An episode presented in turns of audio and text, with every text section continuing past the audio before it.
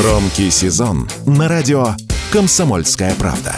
Громкие премьеры, громкие гости, громкие темы. Не переключайтесь. Что будет? Честный взгляд на 20 октября. За происходящим наблюдают Иван Панкин и Егор Арефьев. Приветствуем всех тех, кто к нам только что присоединился. Иван Панкин и Егор Арефьев. Продолжаем наш эфир. Трансляция на Рутюбе во Вконтакте, канал группа. Подписывайтесь и вступайте. Не забывайте и про сайт radiokp.ru, конечно же, там есть кнопка «Прямой эфир», и про подкаст-платформы, есть замечательный агрегатор подкаст.ру, ну и телеграм-канал «Радио Комсомольская правда» и «Мой Панкин». Также рекомендую читать канал «Политджойстик», ведет его Марат Баширов, он сейчас у нас в эфире, профессор Высшей школы экономики. Марат, здравствуйте.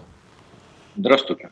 Марат, здравствуйте. Вы знаете, хотел спросить по поводу, может быть, ядерной программы, начать с нее. Вот США, как пишут, провели испытания в Неваде, вот, где произвели подземный химический взрыв, якобы для того, чтобы улучшить способности обнаруживать ядерные взрывы малой мощности по всему миру. И произошло это так уж совпало после того, как в Госдуме начали говорить об отзыве ратификации ДВЗЯИ. Вот, то есть э, США не ратифицировали этот закон, мы ратифицировали, после этого произошел взрыв на полигоне. Насколько это все связано взаимо и почему так происходит?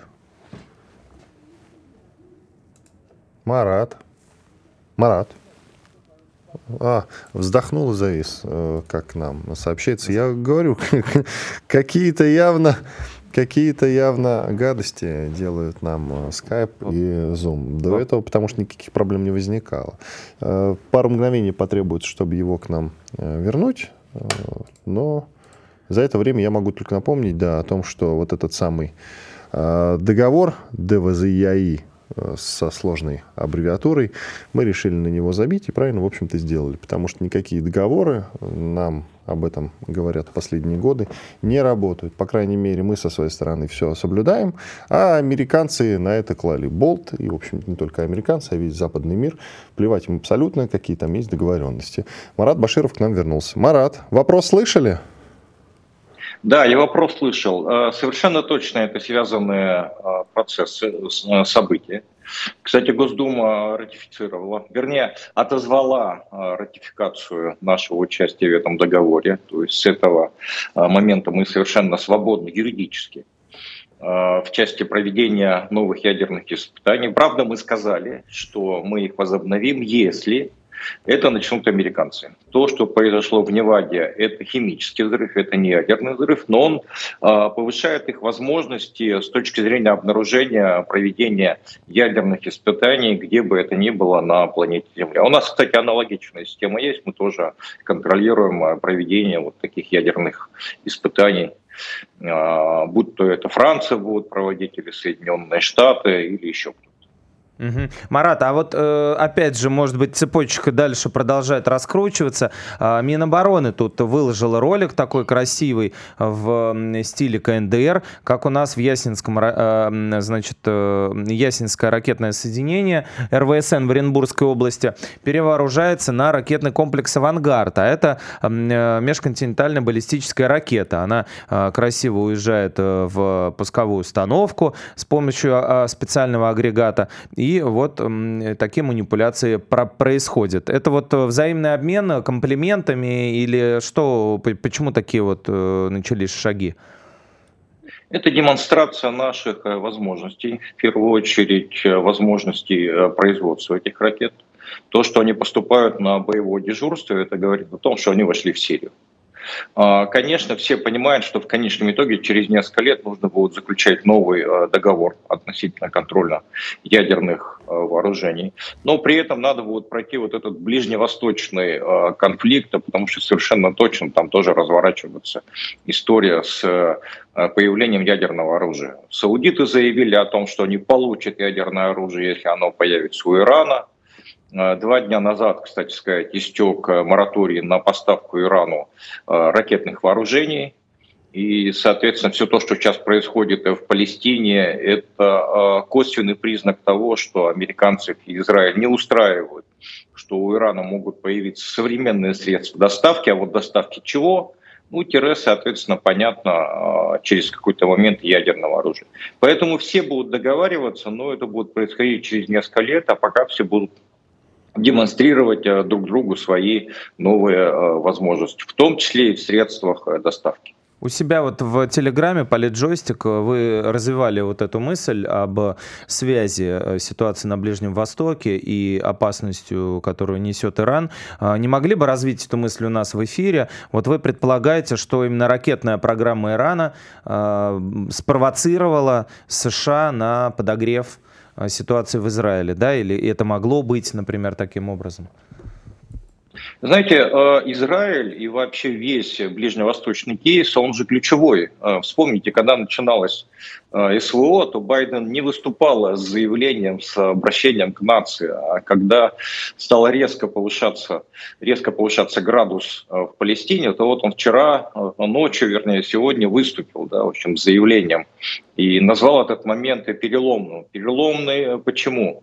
Потому что именно с вот этой, с этим кейсом э, связан, знаете, такой очень доминирующий контроль Соединенных Штатов на Ближнем Востоке. А Ближний Восток – это энергетика, это Суэцкий канал, это множество транспортных э, коридоров. И вот сейчас э, Байден и его команда чувствуют, что они как раз ответственны за то, что Соединенные Штаты начинают упускать этот контроль. Отсюда это обострение. Если у Ирана появится кстати сказать, иранские э, вооруженные силы сегодня перешли на э, э, позиционирование. Есть такая, значит, китайская система, аналог нашего ГЛОНАССа. Так вот, они перешли на позиционирование с помощью этой системы. О чем это говорит? О том, что если они будут наводить свои ракеты, то американцы не смогут отключить. То есть, если бы это была GPS, они значит, могли отключить. ГЛОНАСС еще недостаточно сильная система, а вот китайская а, спутниковая а, группировка, она позволяет на самом деле еще наводить Ирану ракеты на те объекты, а, которые он выберет на Ближнем Востоке, понятно, в первую очередь. Так вот, это все напрягает Израиль, это напрягает Америку, и, соответственно, отсюда вот это резкое обострение. Марат, что скажете по поводу начала или же все-таки Израиль не будет начинать вот эту самую сухопутную операцию? Много так об этом говорят. С одной стороны, 50-50, 50 на 50. С одной стороны, есть все предпосылки к тому, что они начнут, а с другой стороны, есть много факторов, которые говорят о том, что начинать вредно.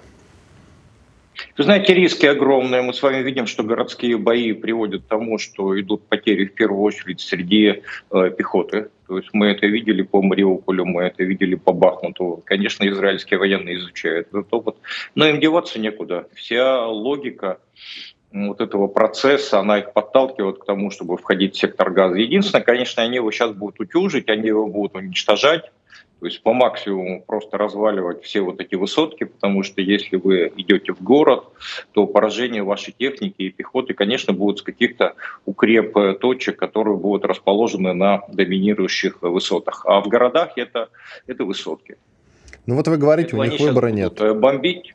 У них выбора нет, э, потому что их э, к этому, во-первых, подталкивают Соединенные Штаты и сегодняшнее заявление, кстати сказать, господина Байдена о том, что э, Хамас и президент Путин, да, они, в общем, в чем-то схожи, да. ну, фактически не оставляют выбора Израилю. Это первое. Второе, господин Нетаньяху, это премьер э, Израиля, он просто вынужден идти на войну, чтобы вернуться с нее э, с победой, иначе его просто снесут. У него же очень тяжелая внутриполитическая ситуация. Они вроде бы замирились сейчас, но все понимают, что это не надолго. Любая осечка, и Нетаньяху просто слетит со своего поста. Но разбирательство так или иначе не избежать уже постфактум, а этот постфактум, когда он наступит? Сам Нетаньяху накануне заявил, вот он попросил помощи Великобритании, и Великобритания, как выяснилось, им поможет, и среди прочего он сказал, что война с Хамас будет долгой. На что расчет-то, не понимаю. А, из чего а, они исходят, когда говорят, что долго? Они исходят из того, что существует огромное количество группировок. Хамас, они же заперты фактически в Газе, но есть огромная группировка Хезбалла, это юг Ливана.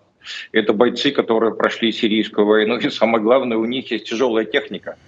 У Хамаса тяжелой техники нет. У них в основном это стрелковое вооружение, у них э, самодельные кустарные ракеты, неуправляемые.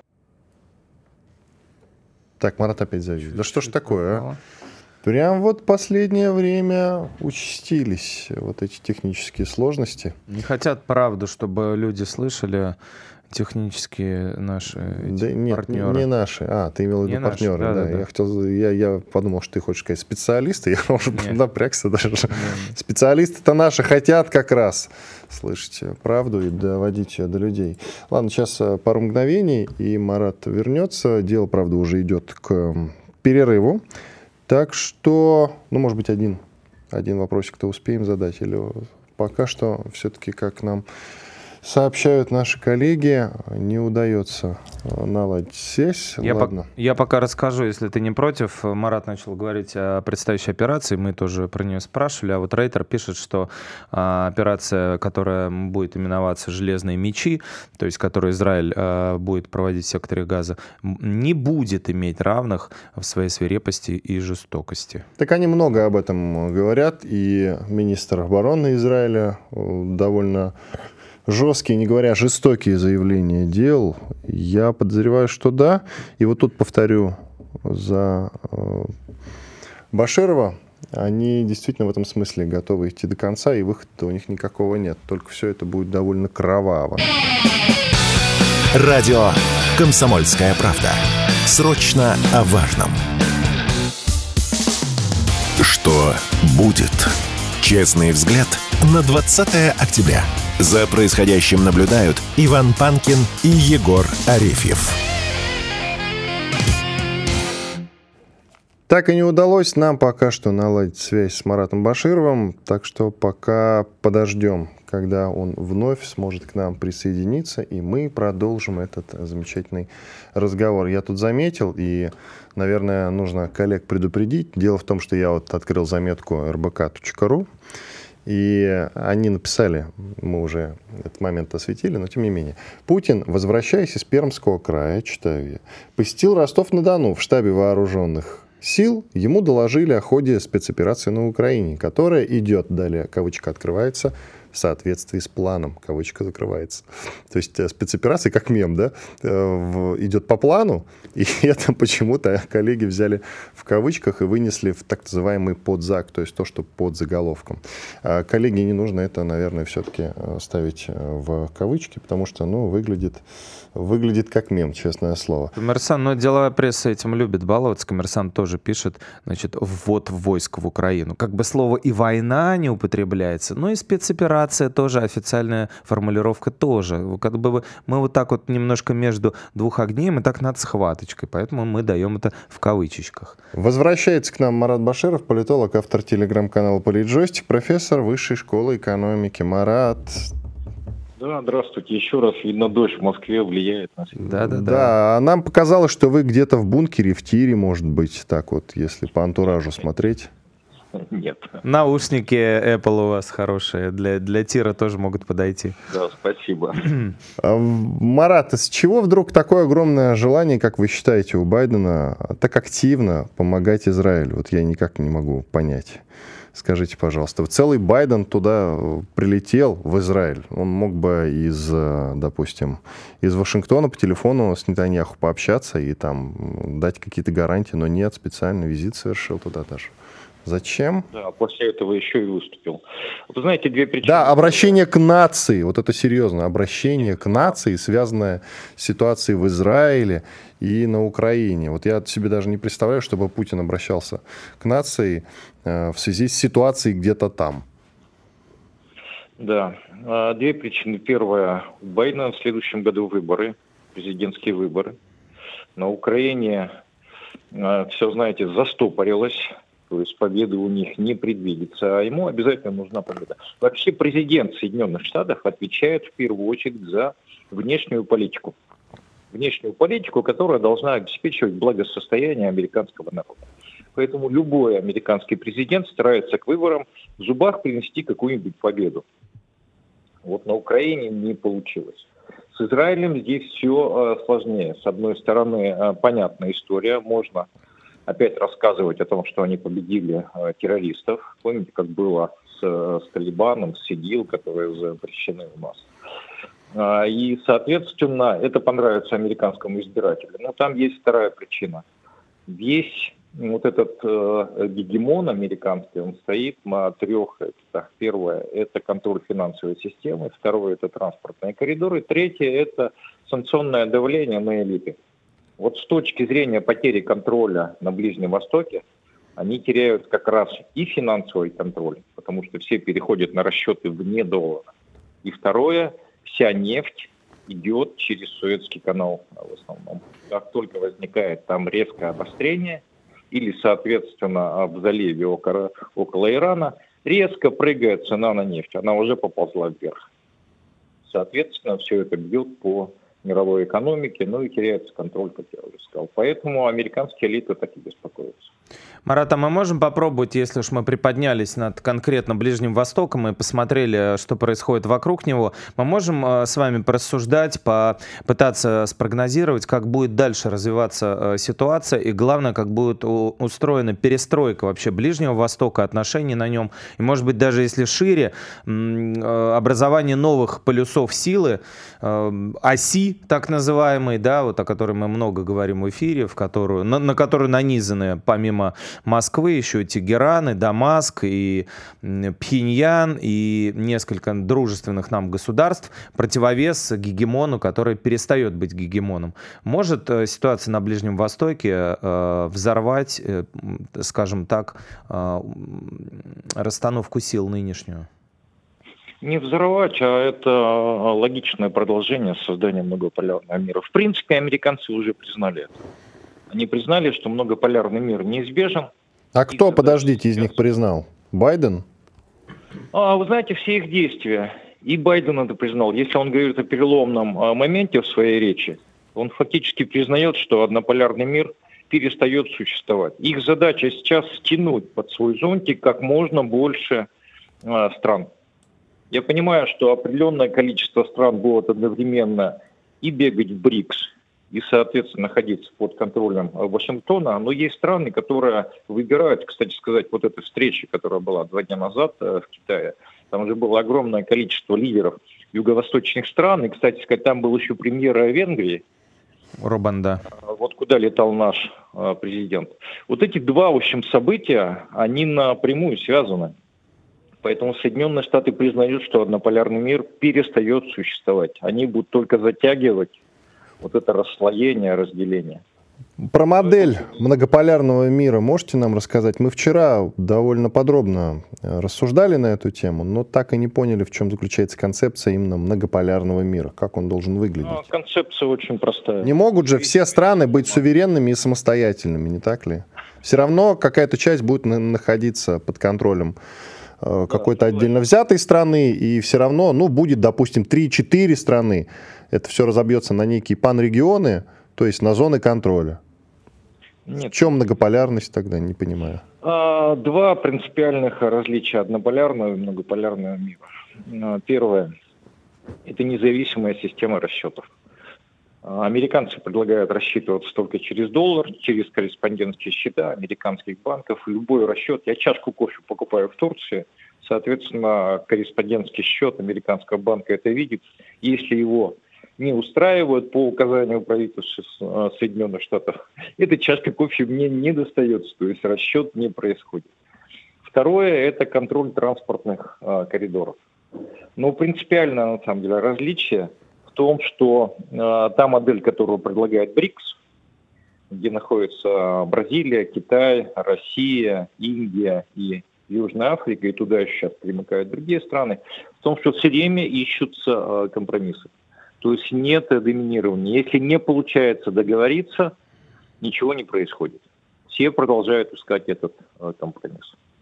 И это дает возможность развивающимся странам не находиться в положении вассала. Американцы все время предлагают вассальную систему.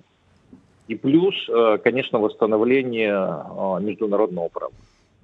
То, что американцы просто разрушили. То есть судиться негде. Ни ВТО, ни МВФ, ни ООН не работают эти механизмы. Вот все то, что предлагает БРИКС в правовой вот этой системе новой, все это восстанавливать. Возможно, что-то переписывать. Вот различие между многополярным миром и однополярным. Насколько ситуация на Ближнем Востоке разорвет связи между Израилем и Саудовской Аравией, которые, как казалось бы, начали налаживаться? Уже разорваны. Саудовская Аравия, как э, страна, э, которая хранит определенные э, реликвии исламского мира, она просто не может себе позволить в настоящий момент, и думаю, что это будет еще долго продолжаться, не может себе позволить просто-напросто предать исламский мир мусульман. Сейчас вообще, знаете, такая ситуация, параллель. Вот как мы реагировали на события на Донбассе, защищая русский мир, православный мир, Точно так же сейчас у мусульман э, выбор, а насколько глубоко э, погружаться вот в эту историю между э, Израилем и палестинцами.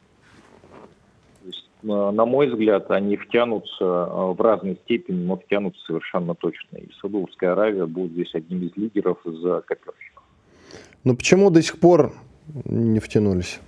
Особенно после удара Потому по больнице в Газе. умеют работать. Вот я же сказал, что они, в общем, контролируют вот эти три э, доминанты, то есть э, финансы, транспорт и личное санкционное давление на элиту. То есть они собирают на всех э, материальчики давят, давят, давят на эти элиты. Поэтому любая элита, в том числе и на Ближнем Востоке, она вынуждена маневрировать.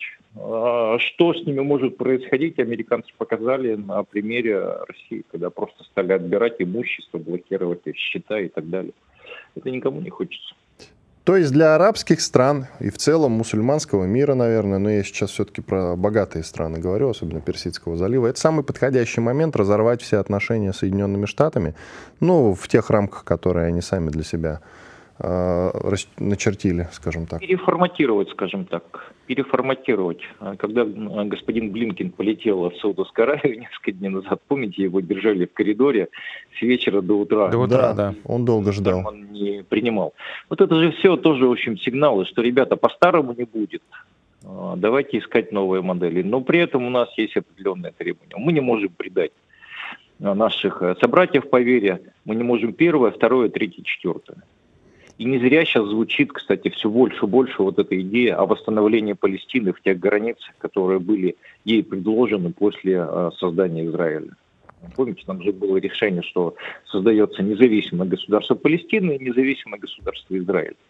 Вот Израиль, оно создано, а Палестина существует как автономия, то есть там э, государственности нет. Спасибо. Спасибо. Марат Баширов, известный российский политолог, профессор Высшей школы экономики, автор телеграм-канала Политджойстик. Подпишитесь. Радио «Комсомольская правда». Никаких фейков, только проверенная информация. Что будет? Честный взгляд на 20 октября. За происходящим наблюдают Иван Панкин и Егор Арефьев. К нам присоединяется Дмитрий Прокофьев, известный российский экономист, автор телеграм-канала «Деньги» и писец. Дмитрий, мы вас приветствуем. Здравствуйте. Здравствуйте. А доллар-то, говорят, умирает, но меня вчера предупредили, что вы в этих инсинуациях участвовать не будете, не скажете вы, что доллар умирает. Но, тем не менее, все больше расчетов происходит в юане. Вы не находите, что юань потихоньку все-таки, хоть и малыми шажочками, но вытесняет доллар? Нет? Значит, знаете, я, э, когда слышал про вот эту историю доллар-юань, я сразу вспоминаю такой был э, полувековой давности анекдот. Э, американец и русский соревновались в беге на перегонки, а потом написали, значит, написали здесь так, что советский спортсмен занял почетное второе место, американский атлет пришел к финишу предпоследним. Это очень похоже, потому что доля юаня Э, там, дай, дай бог памяти, 5%, да, доля доллара 85%. Но дело в том, что про юань еще совсем недавно, в общем-то, никто не говорил вообще. А сейчас уже у него а... есть 5%. Да, есть 5%, потому что э, юань э, здесь... Э, дело в том, что китайцы так не продвигали юань и такое количество стран, что называется, не попадало в зависимость от э, Китая, не становились, простите, сырьевыми придатками Китая. Это вся история с БРИКС, это, что называется, э, БРИКС – это Китай и, э, несколько стран, которые накачивают э, Китай ресурсами, да, и плюс еще часть торговли с Россией тоже переведена в юань. Юань по-прежнему остается неконвертируемой валютой, а хождение которой очень жестко регулируется Народным банком Китая – и, э, соответственно, это отражение не роста влияния юаня и желания накапливать резервы юаня, это отражение роста китайской торговли, э, китайской торговли, китайского бизнеса и Китая как э, глобального покупателя ресурсов у стран третьего мира. Дмитрий, вот вы вспомнили анекдот, а я э, вспомнил э, бессмертную цитату русского пророка э, про доллар. Он говорил так, доллар, доллар, грязная зеленая бумажка. Вот скажите, пожалуйста, почему вот эта вот бумажка переживет и не только всех нас, она пережила и Великую депрессию, там мировые войны, и Китай, и все остальное. И что вообще с этим можно сделать? Можно ли с этим что-то сделать? Э, для этого нужно, скажем так, 300 лет платить по своим долгам. Вот так вот, да. Вот 300 лет платить по своим долгам, это называется репутация. А пророк, о котором вы говорили, да, он, э, насколько я помню, он почему-то предпочитал жить как раз в тех странах, где э, ходит свободно конвертируемая валюта. Здесь э, сейчас вот эти вот кредитные деньги, фиатные деньги, которыми мы пользуемся, это вопрос доверия. И э, за долларом стоит э, не только Федеральная резервная система, но и э, желание огромного количества людей э, использовать доллар именно в качестве вот такого инструмента сохранения стоимости, потому что их собственные инструменты э, этому не соответствуют. Да? Ну, понимаете, если у вас на протяжении э, там нескольких, ну, допустим, возьмем последние сто лет, да, берем там любую страну, неважно. Если у вас э, дважды гиперинфляция, э, четырежды конфискационная денежная реформа, постоянная замена как бы денег, денежной политики и так далее, да, ну, о, как, о чем вы говорите? Вот. Поэтому нет, за домом да, стоит история э, отношение к своим долгам и к своим обязательствам как к чему-то достаточно серьезному. А как же вот этот вот э, пузырь, про который нам говорят, много-много триллионный, который вот они не могут обслуживать, вот-вот он лопнет и всех накроет очередным кризисом мировым?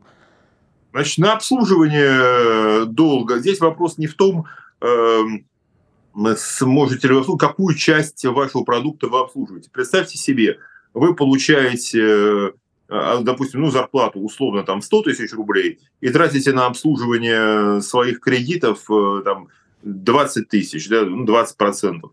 Или вы получаете зарплату в миллион, а на обслуживание ваших кредитов тратите 100 тысяч. Это 10% вашей зарплаты. Стоимость обслуживания долга в в Америке для американской экономики вполне приемлемая для бюджета. А потом не забудьте, что правительство все-таки да, долги свои э, не выплачивают, они их амортизируют. Да? Они перекладывают их между держателями этого долга. Э, американский долг, как бы он ни накапливался, он же не должен быть предъявлен одномоментно, да, на каждой там условно облигации американского казначейства и американского правительства есть э, трежерс, да, а есть срок погашения. Вот в этот день, когда вы придете, вот столько вам долларов на, за него и дадут. Или отдавайте на свободный рынок. Вот развитый сложный финансовый рынок Соединенных Штатов – это их большое преимущество в сравнении с тем же Китаем, потому что да, не очень э, понимают, какие финансовые инструменты предлагает Китай и насколько реально накапливать средства в китайской валюте. Дмитрий, но все-таки должна же быть какая-то резервная валюта, кроме доллара. Резервная валюта – это та, которую вы считаете таковой. Вот в какой валюте вы хотите? Э, нет приказа такого, вот нет такого учреждения, которое говорит, вот это резервная валюта. Резервная валюта – это та, которую накапливают э, люди на своих счетах, а накапливают центральные банки. Смотрите, если у вас, представьте себе, вы банкир, вы банкир, к вам пришли... Круто, люди, с трудом представляется, хотят... но круто было. Попробуйте да. вообразить. Крес, кресло да, красивое. Да, прекрасно. Вы банкиры, к вам пришли люди, которые Э, хотят у вас хранить деньги кто-то в долларах, кто-то в евро, кто-то в юанях. И вы должны формировать резервы на всякий случай, чтобы вы могли с ними в любой момент рассчитаться. И вот чем больше у вас клиентов с долларовыми счетами, тем больше вы будете накапливать э, на всякий случай, будете держать в своей кассе доллары, чтобы с ними при необходимости рассчитаться. А, это не потому, что кто-то приказал, это потому, что а, огромное количество людей во всем мире накапливает в долларах. Будут накапливать в чем-то другом, ради бога, будет другая. Было дело, накапливали в фунтах, было дело, э, накапливали, вот сейчас накапливают в долларах резервные валюты, они сменяют одну другую, но это желание огромного количества людей, а не приказ какой-то инстанции. И все-таки почему не удается переключиться, раз уж мы все-таки затеяли этот разговор про дедоларизацию, давайте его продолжим.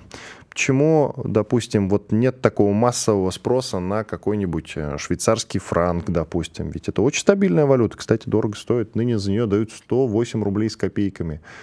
А, вот. Ну или, допустим, фунт стерлингов, о котором вы сказали. Почему они как-то вот в сторонке а, Потому стоят? что фунт стерлингов был когда-то. Был когда-то резервной валютой, постепенно он в ней и остается. Вы можете э, хранить деньги в фунтах, так же легко их конвертировать. Вопрос, э, для глобальной торговли вам удобно иметь какой-то глобальный расчетный инструмент, который вас примут везде без всяких проблем. Швейцарская экономика маленькая. Э, маленькая, соответственно, и э, британская экономика по сравнению с этим небольшая, не такая, как была. Э, поэтому мы э, с этой ситуацией сталкиваемся. Здесь вопрос размер экономики, размер мирового спроса на ту валюту и степень удобства расчетов в этой валюте. Дмитрий, тут вот э, взбудоражило россиян э, пару дней назад аномалия какая-то, которая вот в сервисе Google появилась, там курс доллара до 62 рублей опустился. А, ну, он, конечно, повыше в реальности. Яндекс в это время показывал 97, но вот если брать между... Какой вот... молодец Яндекс. Да-да-да, несмотря на то, что наш пасконный. А, если брать вот среднее э, э, значение между 60 и 90, мы можем э, надеяться, ну, реально надеяться, не фантазировать, на то, что что в перспективе через некоторое время а, рубль может укрепиться, ну хотя бы до 80 за доллар. Как вы считаете? А, укрепление рубля будет зависеть от, э, в первую очередь, от объемов валютной выручки, которая предлагается на российском рынке. Чем меньше валюты приходит на российский рынок, чем меньше долларов приходит на российский рынок, тем выше будет курс доллара. Это такое совсем уж с первой страницы учебника экономики вещи. И э, сейчас, э, я напомню, что сейчас нефть э, стоит около 100, ну, бренд стоит около 100 долларов за баррель, я не могу сказать, почем продают сейчас покупателям, опять же, вот из третьего мира российскую нефть, да, теперь через эти сложные схемы. Но раньше при таком курсе, при такой цене нефти, Э, доллар был у нас, э, дай бог, там, по 50 рублей, да, было такое дело. А Все, этот поезд уже ушел. В прошлом году у нас, пожалуйста, видели курс э, доллара по, по 50, да, а, но а, чем это было вызвано? Экстремальными притоками валюты в Россию совершенно не было. В 2022 году Россия получила валюту столько, сколько никогда до этого не получала. Э, и, соответственно, резким сокращением э, импорта и резким сокращением расходов, валютных расходов на потребительский импорт. Вот образовался вот этот навес, долларовый навес. Сейчас, э, скажем так, ситуация возвращается к своему так, естественному состоянию. Естественному это какому? Подождите, мы все-таки хотим, чтобы стоимость доллара была где-нибудь, там, допустим, хотя бы 60-70 рублей за евро. А, слушайте, вы подороже. хотите, а вы обратите внимание. 30 секунд до перерыва. 15 лет уже зарплата такая желаемая крутится вокруг суммы в тысячу долларов. Ну, И да. почему-то она не растет. Громкий сезон на радио «Комсомольская правда». Громкие премьеры – Громкие гости, громкие темы. Что будет? Честный взгляд на 20 октября. За происходящим наблюдают Иван Панкин и Егор Арефьев. Финальная часть, финальный выход и сегодня в эфире, и на этой неделе. Мы вчера рассказывали, начали рассказывать вам прям по горячим следам, до того, как об, об этом еще написали СМИ, о жуткой истории, которая случилась в семье Стаса Намина, основателя группы «Цветы» и «Парк Горького». Uh, увы, случилось так, что его пасынок Роман Микоян, которого Стас в свое время усыновил, расправился uh, с 30-летним братом, получается, сводным, с родным сыном а, Стаса Намина Артемом и с его бабушкой, 85-летней Просковией Ткаченко. Жуткие э, следы значит, ударов от топора и так далее. Все это я вам пересказывать не буду. Вам это все не обязательно знать. Он уже дал, начал давать показания, его задержали по горячим следам. Есть видео на сайте kp.ru. У нас там наш спецкор Александр Рогоза работал возле этого дома. И видео Следственный комитет опубликовал довольно буднично. Э, есть такой... Поразил цинизм, с которым и, он отвечал на вопросы из, из серии там, ну, купил, да, в пятерочке вчера сигареты. Вот примерно такой уровень как бы раскаяния. Да, я помню один спектакль э, в Питере «Преступление и наказание» в приюте комедианта, где Родион Раскольников также вот отыгрывал, то есть, ну, признавался в убийстве э, совершенно, то есть, как бы у Достоевского-то наоборот, все подводит к эмоциональному такому пафосу, э, раскаяния и страданий нравственных, от которых человек перерастает рождается, находясь э, в местах э, лишения свободы. Здесь же на, наоборот, и в том спектакле тоже так буднично. Ну да, там убил, там траля-ля. Вот, короче говоря, а, причины разные, да. Э, мы писали о том, что он, убийца Э, жаловался на то, что был изгоем в семье, и на то, что, значит, его не понимали, вот он такой пасынок, весь траля-ля. Но не очевид... понимали, что он принимает наркотики. Очевидно, не понимали, почему он их принимает, и что в этом плохого. Наркотики зло. Вот нам руководство э, говорит, что мы должны это акцентировать, как будто вы не понимаете. Да. Мы будем повторять, наркотики зло, не покупайте героин. Алкоголь особенно, тоже. Особенно, если вы в зоне СВО.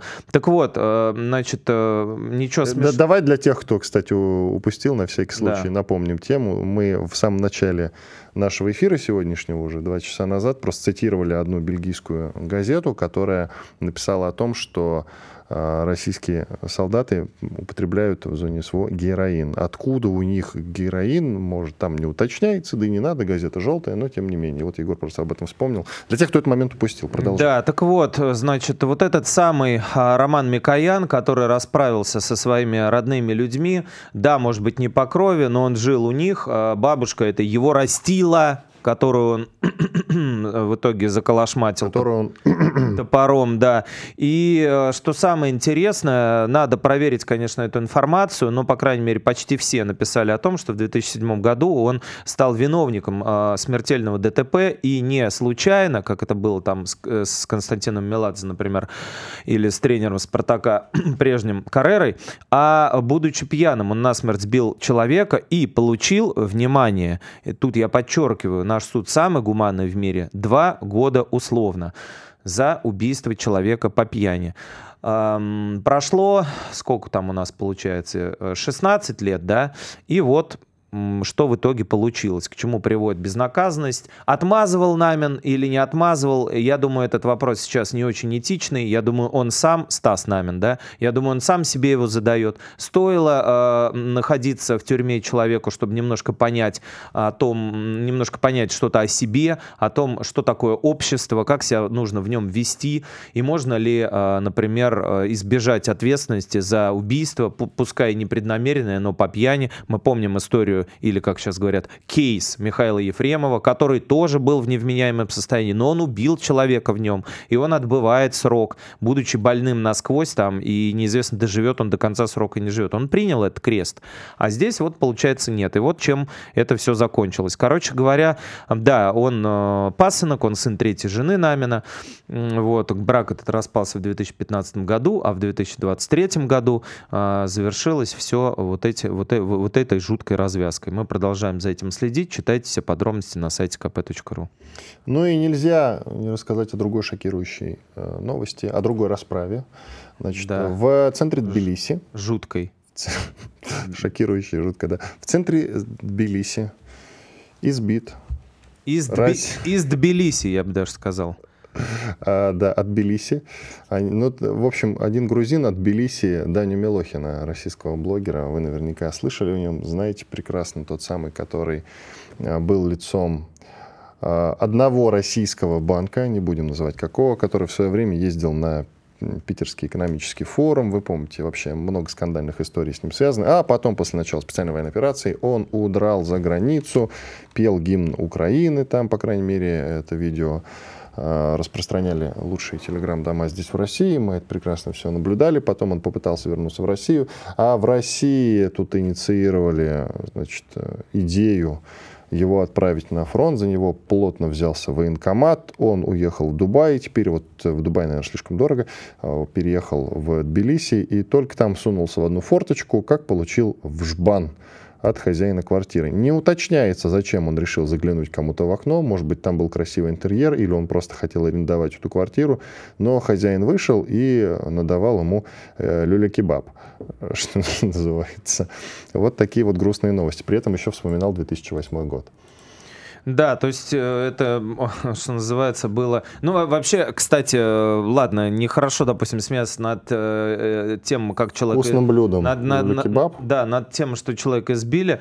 Э, У каждой бабы должны быть свои люляки, как пел Петр Мамонов из группы «Звук ему» в песне «Люляки» баб. Короче, да, вечер юмора у нас, точнее, утро завершается. Нехорошо смеяться, если кого-то избили. На самом деле никаких нету подтверждений на лице. Я думаю, если бы они были, мы бы сразу увидели э, это во всех соцсетях. Э, но э, детдомовцы, я думаю, что аккуратненько так, может быть, помяли. Ну, может, какой-то пощечиной э, отцовским лещом ограничилось все дело. Но тут интересно что? Тут интересно, по- помимо вообще судьбы Дани печальной, то есть он как вечный такой получается, да, детдомовец, человек, Странник. Человек, да, такой кочевник, без своей родины. Он сразу убежал. Он же в этом Тбилиси давал интервью развернутое, в котором рассказывал, почему он сбежал.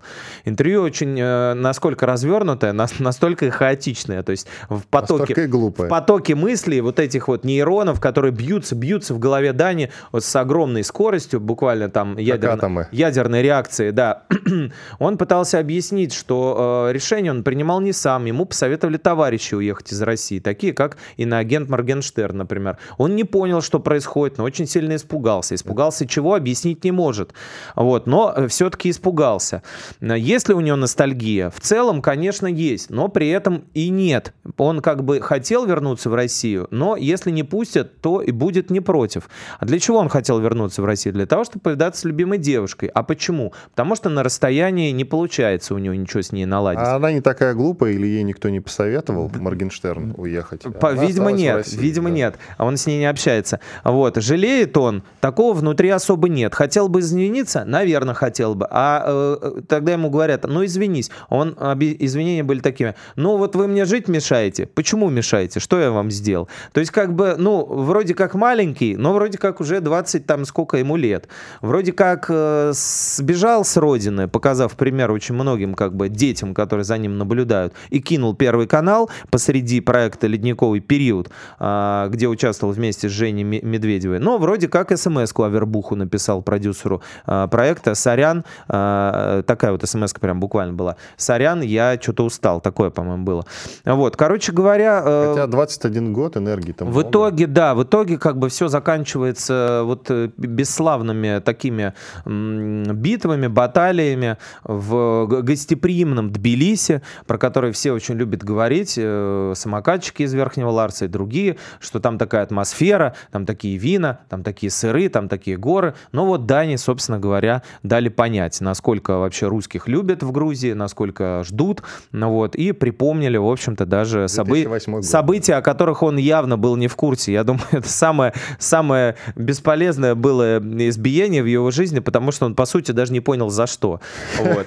Но ему 7 лет было. Он, он, он, он, да, он, он как бы с высоты своего опыта думал, что он просто посмотрел в окно, может, там люди отдыхали или еще что-то, он решил им помахать рукой, там его узнали, поняли, что это, а, Даня Милохин, б, русский, значит, ему надо дать понять, где он находится. А он, а он как бы не понимает, какой 2008 год, почему русских... Э, за, за что он получил люлей? За мировой финансовый кризис? Что Короче, да, история как символичная, так и абсурдистская максимально, потому что вот э, пытаясь обрести родину, Милохин оказался не нужен нигде. Абсолютно, что в Эмиратах, где там тачки были, телки, сиськи и все прочие порошки, что э, в мирном как бы Тбилиси, да, который, кстати, как я прочитал тут недавно, э, глава службы государственной безопасности Грузии сказал, что они начали подготовку к возможному применению ядерного оружия в Грузии.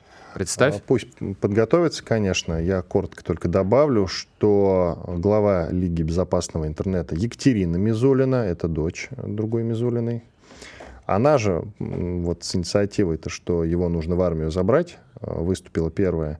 И вот э, такое поведение, э, когда есть некие наводчики, да, этим все-таки должен заниматься военкомат без всяких подсказок. На ну, там в Анапе подали а когда, его в розыск. А когда подали в есть какие-то наводчики, у меня уже это вызывает ну, такую отрицательную э, реакцию, и, может быть, с ним можно было бы поработать. Наверняка. Но Мизулина его окончательно от нас отвернула, он молодой лидер мнений все-таки, но мы его потеряли.